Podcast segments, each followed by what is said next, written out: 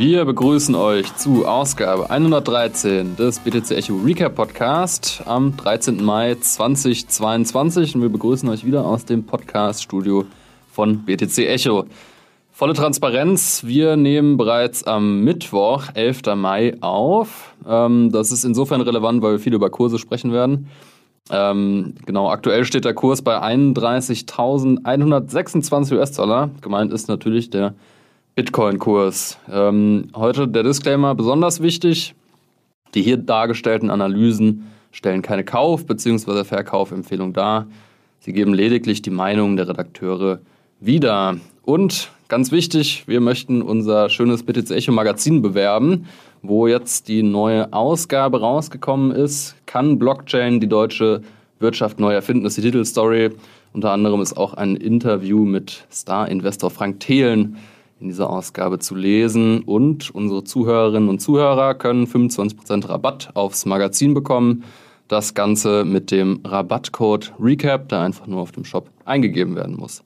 So, lass uns reinstarten. Wir haben zwei Themen, zweieinhalb Themen kann man sagen. Einmal geht es um die NFT-Integration von Instagram und dann natürlich ganz wichtig um die Marktturbulenzen.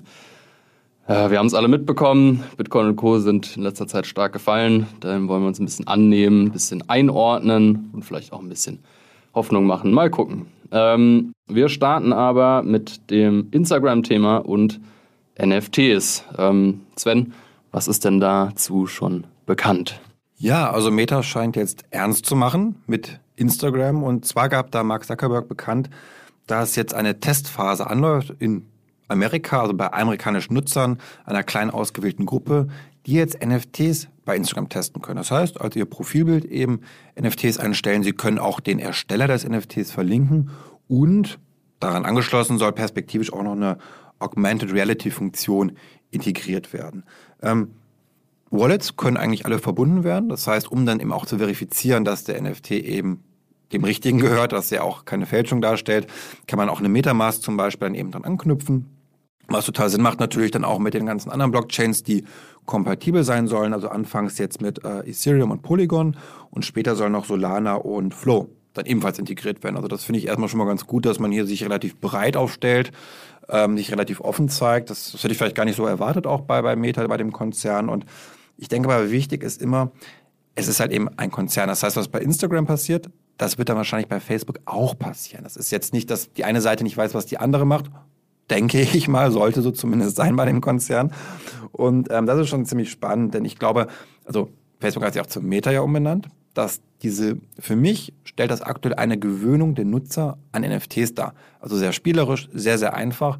Aber das langfristige Ziel von Meta ist ja eben das Metaverse von Mark Zuckerberg. Und ich glaube, dass er es so ein bisschen äh, auch berücksichtigt hat in seiner Gesamtstrategie, um dann ja perspektivisch irgendwann ja das Metaverse mit seinen NFTs vollumfänglich nutzen zu können, mit dieser riesen Nutzerschaft, die sie auch haben. Also ich finde die Nachricht eigentlich schon gigantisch. Sie geht, glaube ich, unter, gerade aufgrund der Marktturbulenzen, weil für mich ist das schon ein sehr, sehr bullisches Zeichen, dass jetzt auch gerade für die vier Blockchains, die da genutzt werden sollen, knapp drei Milliarden Menschen irgendwie jetzt grundsätzlich die Möglichkeit bekommen, bei Meta NFTs zu nutzen, also die halbe Weltbevölkerung. Dadurch, wenn das natürlich noch auf Facebook und andere Services ausgerollt wird. Und ähm, ich kann mir auch vorstellen, dass das so ein bisschen auch an Twitter liegt, so, dass da, glaube ich, auch ein bisschen Geschwindigkeit jetzt draufkommt, denn ähm, Twitter, wissen wir alle, ist etwas proaktiver äh, bei Krypto. Dort gibt es schon die Möglichkeit, ja auch mit NFT-Profilbildern Kryptospenden und jetzt gerade durch Elon Musk natürlich weiß man auch nicht, wie schnell das da jetzt noch weitergeht. Da könnte auch noch mal die ein oder andere Überraschung bei Twitter passieren, dass es eben ja wirklich zu einem sehr, sehr kryptoaffinen äh, sozialen Netzwerk wird. Und ich glaube, dass da Mark Zuckerberg schon ein bisschen sagt, wir müssen jetzt mal was machen, auf die Tube drücken. Und ähm, es sind, glaube ich, auch andere positive Effekte damit verbunden. Also wir haben es jetzt bei Google gehört diese Woche, dass also auch Kryptowerbung erlaubt wird. Und ähm, meine, wir wissen es selbst, David, bei, bei Facebook, die sperren sich auch immer sehr gegen Kryptowährung. Das ist immer ein Riesenproblem, wenn man da eine Anzeige schalten möchte. Zum Beispiel können wir auch sagen, bei unserem Magazin auf, dann, dann möchte man eine Anzeige da machen und das ist halt wird geblockt, ganz einfach oft. Und selbst wenn es eine Hochschule macht, äh, selbst die, da kann ich mich dran erinnern, die wollten mal Events bewerben bei Facebook, eine Krypto-Veranstaltung mit Professoren, mit Banken, ganz seriös. Ja, ganz und unseriös. Auch, und, und auch das wurde alles geblockt. Also es ist teilweise ja idiotisch gewesen, muss man einfach mal so offen aussprechen, auch bei Facebook. Und da kann ich mir vorstellen, jetzt auch gerade bei Google es macht, dass dieses zu, ja, dieses sich zuwenden im Kryptobereich auch da eine, eine Besserung verspricht, die dann am gesamten Kryptosektor zuträglich ist. Und äh, Genau, ich würde aber sagen, äh, David, das war jetzt so ein Thema bei uns. Und das Hauptthema, was die meisten ja beschäftigt, sind jetzt nicht die NFTs bei Instagram. Da wird eh noch das eine oder andere zu kommen in nächster Zeit bestimmt. Aber das Hauptthema ist ja, ja sind die Marktturbulenzen. Und vielleicht kannst du da erstmal uns eine kleine Einordnung geben, David, dass wir da reinstarten. Genau, wir haben uns jetzt hier ein bisschen auf Bitcoin fokussiert, aber natürlich ähm, hängen da alle anderen Kryptowährungen dran. Also der gesamte Kryptomarkt kann man sagen. Um das einmal an der Krypto, sogenannten Krypto-Leitwährung Bitcoin festzumachen, kann man sagen, ja, ist in den letzten sieben Tagen einiges passiert, ähm, bis zu 18 Prozent mehr oder weniger, also einfach hohe Volatilität nach unten, ähm, rote Kerzen überall. Ähm, wie gesagt, Bitcoin steht aktuell ähm, bei ungefähr 31.100 US-Dollar und ähm, das ist halt ja, ganz kurzfristig natürlich ein negativer Trend, aber auch interessant, wenn man zum Beispiel das mit heute vor einem Jahr vergleicht, dann stand Bitcoin eben bei 55.000 US-Dollar, also da auch nochmal ungefähr 50 Prozent ähm, höher als heute. Das heißt, es ist auch schon so ein, so ein ähm, mittel, äh, mittelfristiger Negativtrend. Ähm, noch so ein Stat, der Fear and Greed Index, der immer so das Marktsentiment misst, ähm, also wie fühlen sich Investorinnen und Investoren, was ist der Trend, was ist das Gefühl zum Markt. Der ist bei 10, also extreme Furcht, extreme Angst. Ähm, alle sind sehr negativ eingestellt. Kein Wunder, wenn man sich die Zahlen anguckt. Und auch interessant, ähm, es gab bisher nur einmal, nämlich 2014, einen Abwärtstrend, der genauso lang war wie der aktuelle. Also man sieht schon, es ist schon ja, wurde einiges abverkauft. Aktuell ist es so, dass seit sechs Wochen ähm, die Kurse fallen. Kann man nicht anders sagen. Aber interessieren tun uns nicht die Facts. Die kann man nachgucken bei CoinGecko. Was uns interessiert, ist eine Einordnung. Ähm, und da die Frage an dich, Sven, wie schätzt du das ein? Woran, woran liegt das denn überhaupt? Also ich denke, gerade sind es vor allem die externen Faktoren, die Makrofaktoren. Also wir sehen es ja auch bei den traditionellen Börsen. Da hat es die Aktienmärkte auch heftig erwischt einfach, denn es macht nicht gerade, wenn man sich die Nachrichten anhört, äh, das macht keinen Spaß und vor allem der Leitzins. Das ist, glaube ich, das Hauptthema. Also, dass wir jetzt einen Krieg haben, ist furchtbar, aber es ist, glaube ich, nicht für die Börsen immer so primär das Entscheidende. Das primär Entscheidende ist die Geldpolitik, ist die, ist die Inflation und da entwickelt sich alles nicht gerade gut und ähm, das hat die Märkte schwer erwischt und gerade Bitcoin ist halt leider ein Risikoasset für viele Menschen noch. Das ist das dominierende Narrativ.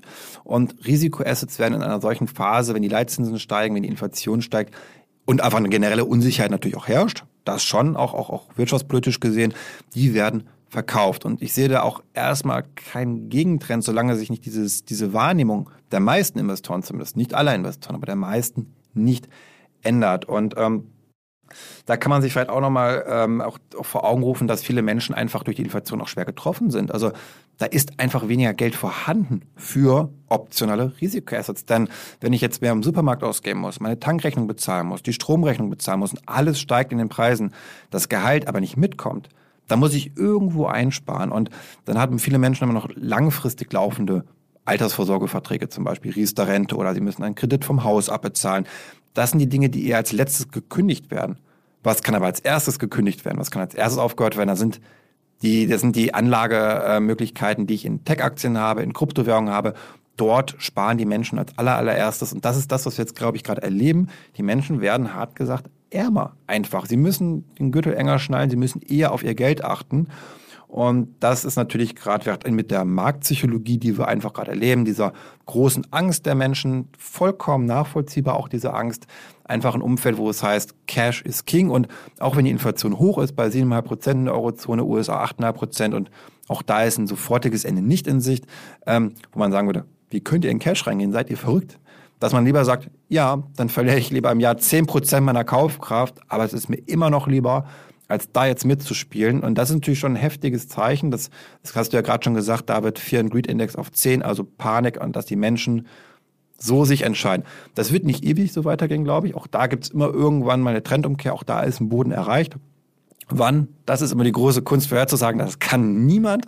Man kann immer viele Mutmaßungen machen und Schätzungen machen, aber ähm, ich glaube, erstmal bin ich ja nicht so positiv eingestellt. Ähm, und es gibt ja, muss man dazu ja auch sagen, was die Kurse anbelangt, jetzt nicht nur das Makroumfeld, was, glaube ich, sehr stark dominiert, sondern es gab speziell im Kryptosektor jetzt noch ein Phänomen, was, glaube ich, auch sehr auf die Gesamtlage gedrückt hat, und zwar Terra Luna.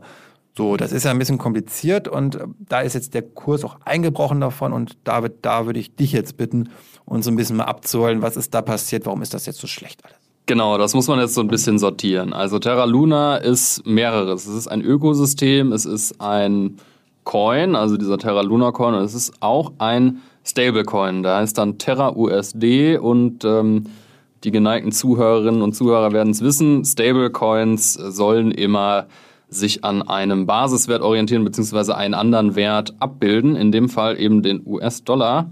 Und ähm, logischerweise soll dann ein Terra USD auch genau ein US-Dollar wert sein.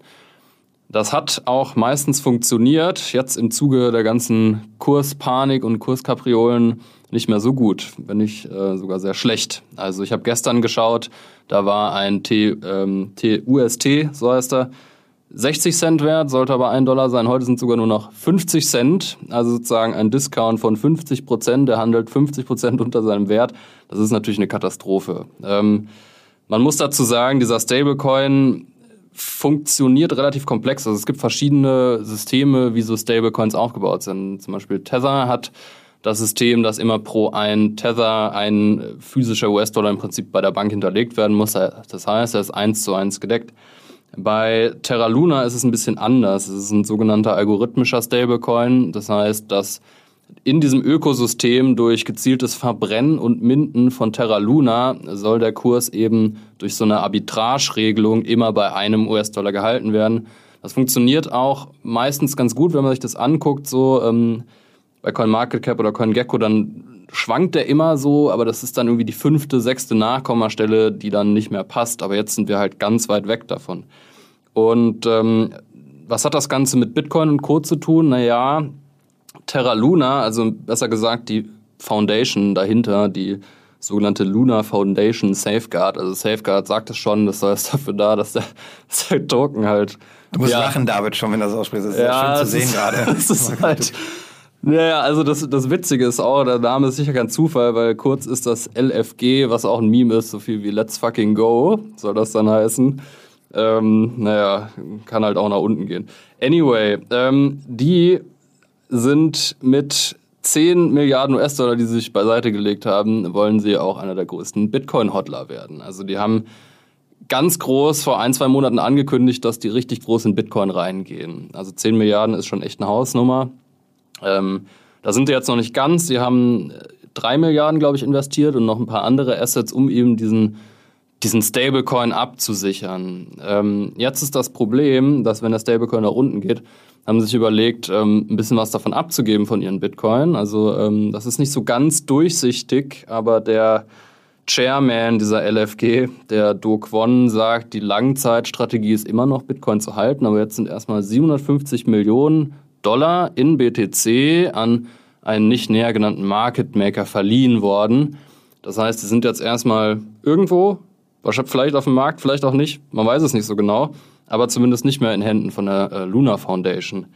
Und jetzt ist eben die große Sorge, dass wenn Luna halt pleite geht oder das Ganze halt komplett einbricht, wonach es ja ein bisschen aussieht, dann äh, könnte es halt gut sein, dass diese ganzen Bitcoin, die sie gekauft haben, wieder auf den Markt geschmissen werden. Das ist dann schon eine relevante Summe Geld, weil es sind eben drei Milliarden US-Dollar in Bitcoin. Und das äh, sorgt natürlich für weitere Unsicherheit am Markt. Ja, aber ich finde auch David wieder ist schön in so einem Ökosystem, da braucht es so ein Stablecoin, das kann ich auch nachvollziehen, aber außerhalb des Stablecoins, äh, außerhalb des Ökosystems, ganz ehrlich, ich würde niemals Treluna als Stablecoin nutzen. Also da gehe ich doch lieber zu einem klassisch gedeckten Stablecoin. Okay, jetzt kann man sagen, bei Tether war ja auch nicht immer so sicher, wie gedeckt die Sachen sind durch klassische Bankeinlagen oder US-Staatspapiere. Aber es ist doch viel einfacher eben Logik, von der Logik her. Es ist viel sicherer da für mich auch. Oder wie ein USDC könnte man jetzt auch sagen, das ist ja eigentlich nochmal bisschen höher, würde ich sagen, vom Anspruch als jetzt USDT, also noch besser oder sicherer, könnte man auch sagen. Gerade institutionelle Investoren setzen ja immer stärker auf USDC anstatt auf USDT als Stablecoin. Und ähm, gerade wenn man außerhalb des Ökosystems unterwegs ist, finde ich da, ähm, boah, ich habe noch zu große Angst vor den ganzen algorithmischen oder auch synthetischen Stablecoins, die versuchen, irgendwie eine Parität herzustellen. Aber wir haben es in der Vergangenheit öfter gesehen. Es ist nicht das erste Mal, dass ein Stablecoin einfach zusammenkracht. Damals schon das schon länger her. Ich weiß nicht mehr, wann das war. Aber Nubils gab es ja auch mal. Also es gab viele Versuche davon. Und ähm, als Investor, wo ich hier nichts gewinnen kann, hat gesagt, beim Stablecoin habe ich ja keine, keine Upside logischerweise. Ich möchte nur den 1-Dollar-Kurs in dem Fall äh, nachbilden. Ist das ein Risiko, was ich einfach nur unfassbar ungern, ungern eingehe, wenn ich nichts gewinnen kann, groß. Und ähm, ja. Ja, man merkt so, der Markt sieht das ja ähnlich. Also Tether ist ja nach wie vor der, der größte, beliebteste Stablecoin, auch mit großem Abstand. Und das, obwohl im, im großen Feld der eben nicht algorithmisch, sondern physisch abgesicherten Stablecoins da auch noch Verbesserungspotenzial ist, um es mal vorsichtig zu sein, du hast es ja schon angesprochen. So ganz, ganz koscher ist das auch nicht. Aber immerhin vertraut der Markt offensichtlich selbst diesen Konstrukt mehr als zur algorithmischen. Und das sagt uns, glaube ich, auch einiges.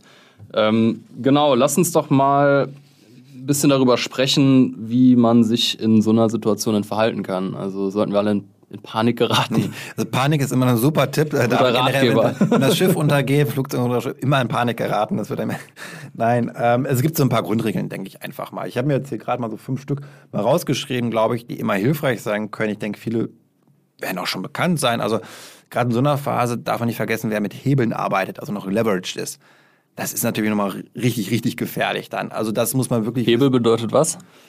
Dass ich eben äh, mit mehr Kapital ein, Einsatz bin, sozusagen, als ich eigentlich reingemacht habe. Also wenn ich jetzt äh, ich Hebel 2 habe zum Beispiel, dann habe ich vielleicht 100 Euro investiert. Ich handle aber mit 200 Euro. Das heißt, der Effekt, die prozentuale Veränderung nach oben, nach unten, die ist, wenn ich einen Hebel von 1 habe, eher von 2 habe, eben doppelt so hoch. Also sprich, es geht, wenn es runtergeht, um 10 Prozent, geht es für mich um 20 Prozent runter. Das ist jetzt eine starke Vereinfachung, ja, das ist ein bisschen klar. komplizierter oft nochmal, aber Grundprinzip ist einfach die Geschwindigkeit, in der es nach oben und nach unten geht, die ist viel, viel heftiger. Und gerade wenn wir eine hohe Volatilität sehen, kann es mich sehr schnell aus dem Markt spülen. Das ist das, was man, glaube ich, oft auch sieht, dass dann eben groß, äh, groß gehebelte Positionen einfach wirklich rausgekickt werden aus dem Markt. Und da sollte man sich, glaube ich, immer bewusst sein, außer es ist Geld, was man eh schon abgeschrieben hat. Also ein bisschen kenne ich das aus dem Spielcasino vielleicht mal, wer da schon mal drin war. Wenn man da jetzt hingeht zum Roulette-Tisch, dann sollte man vorab schon das Geld, was man dort einsetzt, abgeschrieben haben im Kopf. Dann kann ich sowas machen, mit Hebeln arbeiten. Aber wenn das irgendwie eine ernsthafte Investmentstrategie ist, die ich verfolge, dann ist, glaube ich, so eine Marktphase, äh, dann noch mit Hebeln zu arbeiten bei Bitcoin. Also das ist zu risikoreich in meinen Augen. Dann vielleicht noch ein weiterer Tipp wäre, das muss man natürlich vorher beachten, bevor es zu einer Phase kommt, nicht zu 100% investiert sein. Wir hatten gerade schon gesagt, Cash is King. Und gerade wenn eben alles so stark nach unten geht, wie cool ist es dann, wenn ich Geld habe und nachkaufen kann, wenn ich Perlen vielleicht sehe, die ich immer schon haben wollte, die jetzt so richtig günstig sind. Ähm, auch dann kann, wie gesagt, das Aushalten der Inflation im Zweifel okay sein, dass ich sage, okay, ich habe halt Cash und die Inflation lässt es weniger werden, aber wenn ich damit Investmentchancen wahrnehmen kann, hey, dann ist es auch okay. Ähm, dann vielleicht so ein dritter Punkt wäre, nicht immer nur auf die Kursgewinne zu setzen. Also es gibt ja noch andere Möglichkeiten, um eben seine Rendite zu optimieren. Das wäre Staking oder Lending zum Beispiel, natürlich im Kryptosektor jetzt. Ähm, das kann ganz spannend sein. Die Renditen sind da echt nicht schlecht, die es da zum Teil gibt. Und das kann so ein Portfolio so ein bisschen dann eben nochmal so einer Marktphase nach, nach ja, oben halten, sage ich jetzt mal. Und ähm, so ein vierter Punkt wäre vielleicht auch, sich immer bewusst zu sein, wie die Stimmung am Markt ist. Und wir haben es ja gerade schon angesprochen, and Greed Index ist, ist totale Panik. Und ich glaube, das muss man sich immer vor Augen rufen, gerade, und das gilt in keinem Finanzsektor so stark wie im Kryptosektor. Nirgendwo haben wir so viel Marktpsychologie, so viel Gier oder Panik auf beiden Seiten, die so relevant ist wie dort, weil die Bewertung der Assets schwieriger ist als bei einem Aktienunternehmen zum Beispiel oder bei einer Immobilie. Und daher da immer auch draufschauen und sich dann aufgrund dessen dann auch die, die, die Entscheidung, die man trifft, dann auch abhängig davon machen. Was eben auch antizyklisches Investieren beinhalten kann. Also okay, wenn jetzt alle Angst haben, was mache ich, dann gehe ich vielleicht auch rein in den Markt. Muss man sich trauen, machen viele nicht, aber das sind oft die großen Chancen. Und zuletzt vielleicht, auch da ist nochmal wichtig, sich die Frage zu stellen, warum bin ich investiert in den jeweiligen Wert. Ich glaube, viele, vielen wird erst klar, wenn es nach unten geht, die sich fragen, okay, warum habe ich das eigentlich gekauft? Warum ist das in meinem Portfolio? War es vielleicht doch nur ein Mitläufer-Trend, den ich da irgendwie mitgemacht habe? Und wenn man sich diese Fragen im Vorhinein beantwortet, dann kann man in so einer Marktphase viel ruhiger bleiben. Man trifft viel weniger ich sag mal, so, so einem blinden Aktionismus heraus und irgendwelche Entscheidungen, die man nachher bereut, nämlich mit großem Verlust verkauft. Und ähm, das ist, denke ich, dieses, dieses, die Frage nach dem Fundamentalen. Warum mache ich etwas? Das ist, glaube ich, wichtig und ein Learning für mich immer in solchen Phasen. Woran halte ich fest und wo nicht? Und das habe ich im Idealfall vorher schon abgeklärt. Und ähm, um grundsätzlich vielleicht auch nochmal diesen Blick auf die Fundamentaldaten dann auch da zu werfen, David. Ähm, du hattest gerade schon so ein bisschen was genannt, aber da, du hast noch ein paar mehr auf, auf Lager gerade, ähm, wie die Situation einzuschätzen ist, eben mal losgelöst vielleicht von dem Kurs des Bitcoins, sondern auf die anderen Dinge, auf die man vielleicht auch schauen sollte. Genau, also bei Bitcoin ist es ja sehr, sehr wichtig, ähm, ja, wie du richtig sagst, sich zu überlegen, warum kaufe ich dieses Asset eigentlich? Was hat das für mich für einen Wert, für eine Bedeutung? Was ist Bitcoin eigentlich ähm, für mich? Es gibt wahrscheinlich für jeden ein bisschen andere Bedeutung. Aber es gibt ja so ein paar Kerneigenschaften, so ein paar Kernwertversprechen von Bitcoin, die es ja zumindest sehr rational machen, auch Bitcoin zu besitzen. Und ähm, da ist natürlich vor allem eben die Knappheit zu nennen. Also Bitcoin ist halt die Erfindung digitaler absoluter Knappheit. Es gibt eben kein Gut, was eine feste Obergrenze hat, ähm, so wie Bitcoin, die halt auch nachweisbar ist, die auch kontrollierbar ist, die nicht einfach einseitig geändert werden kann. Und das ist meiner Meinung nach eben das fundamentale Wertversprechen. Und wenn man dann jetzt mal einen Blick drauf wirft, wie konkret diese Knappheit eigentlich aussieht, dann stellt man fest, naja, 90 Prozent aller Coins sind eben schon gemeint. Ähm, ich glaube, es sind 18 oder 19 Millionen. Ich glaube, letztens wurde der 19 Millionenste Coin eben gemeint. Ähm, Genau, und ähm, ja, das nächste Halving kommt bestimmt, so kann man das, glaube ich, ganz schön sagen. Also, Sollte, wäre schlecht, wenn es nicht kommt, dann haben wir ein Problem. ja, also genau, das letzte Halving war 2020, nach Adam Ries wäre das nächste Halving 2024. Und wie es der Zufall will, haben wir auch gerade Bergfest. Das heißt, also das, die Halving-Periode, man spricht immer von so einer Era, einer Ära, einer Halving-Ära, die ähm, ist jetzt halb durch. Das heißt, ähm, ja, zwei Jahre Geduld und dann äh, halbiert sich wieder nicht das Angebot, sondern das Angebotwachstum. Das ist ganz wichtig so ähm, auszudrücken. Also es gibt dann nicht weniger Bitcoin, aber das Angebotswachstum wächst halt weniger schnell. Ähm, dann kommen halt pro Block, pro 10 Minuten noch 3,125 Bitcoin ins System. Und ähm, einfache Mathe-Rechnung bei gleichbleibender Nachfrage muss dann natürlich der Kurs sich entsprechend anpassen. Ähm, aber wir wollen auch nicht zu weit in die Zukunft schauen, auch wenn man so ein bisschen in die nähere Vergangenheit schaut und ähm, Klar, Bitcoin ist ein extrem volatiles Asset, ähm, extrem von Marktpsychologie geprägt. Ähm, eben, ja, weil der einzige Anhaltspunkt, um dieses Asset zu bewerten, ist eigentlich, wie war der Kurs gestern oder vorgestern oder ähm, genau vor einem Jahr. Und ähm, wenn man sich dann eben mal anschaut, wie die Kurse waren, beziehungsweise nicht die, die All-Time-Highs und die, die Peaks immer in den Jahren, sondern mal guckt, was waren denn eigentlich die sogenannten Yearly Lows, also immer die der geringstmögliche Kurs im Zeitraum von einem Jahr, dann ähm, sieht der Trend eben sehr positiv aus. Ähm, 2021 zum Beispiel war der geringste Kurs 28.000 US-Dollar und schon ein Jahr davor eben nur 5.000.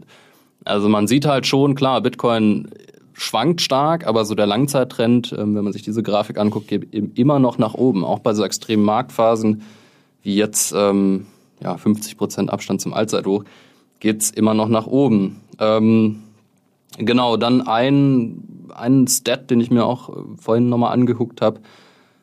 Hodler, also Menschen, die schon länger dabei sind, die freuen sich jetzt und die kaufen bzw. halten mindestens ihre Coins. Das kann man ablesen an der sogenannten One-Year Hodl Wave. Also da sieht man dann so einen Prozentsatz von Coins, der eben ein Jahr lang nicht bewegt wurde, also auch nicht verkauft wor äh, worden ist. Und der liegt bei 65 Prozent. Also immerhin 65 Prozent aller Coins wurden ein Jahr gehalten. Und ähm, genau, also du hast es auch gesagt, jeder Trend kehrt sich irgendwann mal um, jeder Boden ist irgendwann gefunden.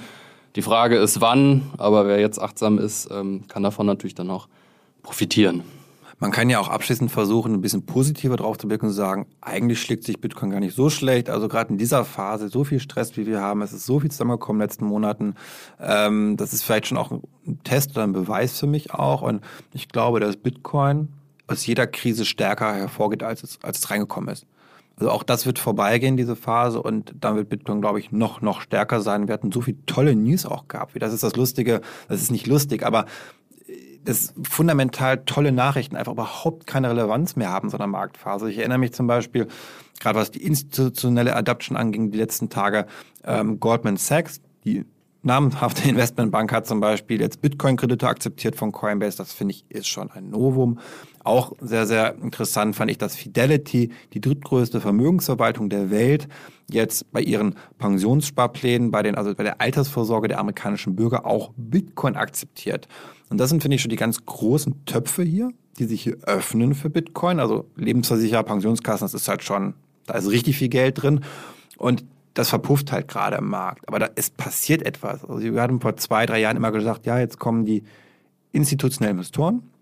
Das war aber mehr so dass die Ankündigung, da ist noch nicht so viel passiert. Und ich finde es jetzt schon schön zu sehen, faktisch, kommerziell passiert das jetzt einfach. Und ähm, das kriegen viele nicht mit, glaube ich. Sie schauen nur auf die Kurse gerade, sie öffnen die App, kriegen Herzinfarkt, sagen, oh mein Gott, oh mein Gott, alles ist schrecklich, alles ist schlimm. Sowas ja, ist auch verständlich. Ne? Ist halt verständlich. Ist, wenn da einfach das Geld durch Wenn da viel Finger Geld drin rinnt. ist, aber dann, dann vergisst man schnell die anderen äh, Themen. Ich glaube, hm. Tee trinken ist da immer nicht verkehrt an solchen Phasen auch manchmal und sich das bewusst werden und da nach vorne schauen. Ja, und sich an den Minern orientieren. Die meinen nämlich wie verrückt und kaufen wahnsinnig viele neue ASICs. Gestern war das Difficulty Retargeting 5% nach oben, also Hashrate auf einen neuen Allzeithoch. Hashrate steht ja für die Menge der Miner, also die Menge der, der Rechenleistung, die im Netzwerk ist. Ähm, und die, ja, die haben jetzt offensichtlich richtig Lust, richtig viele Coins zu meinen und hoffen dann auf höhere Kurse, beziehungsweise es lohnt sich immer noch. Also immer schön auf die Fundamentaldaten achten, das größere Bild im Blick haben und ähm, ja, Ruhe bewahren und BTC Echo lesen, würde ich sagen. Ähm, genau, das äh, es dann auch wieder für diese Woche. Schreibt uns gerne mal eine Mail unter podcast.btc-echo.de und damit verabschieden wir uns aus dem Studio und sagen bis in sieben Tagen.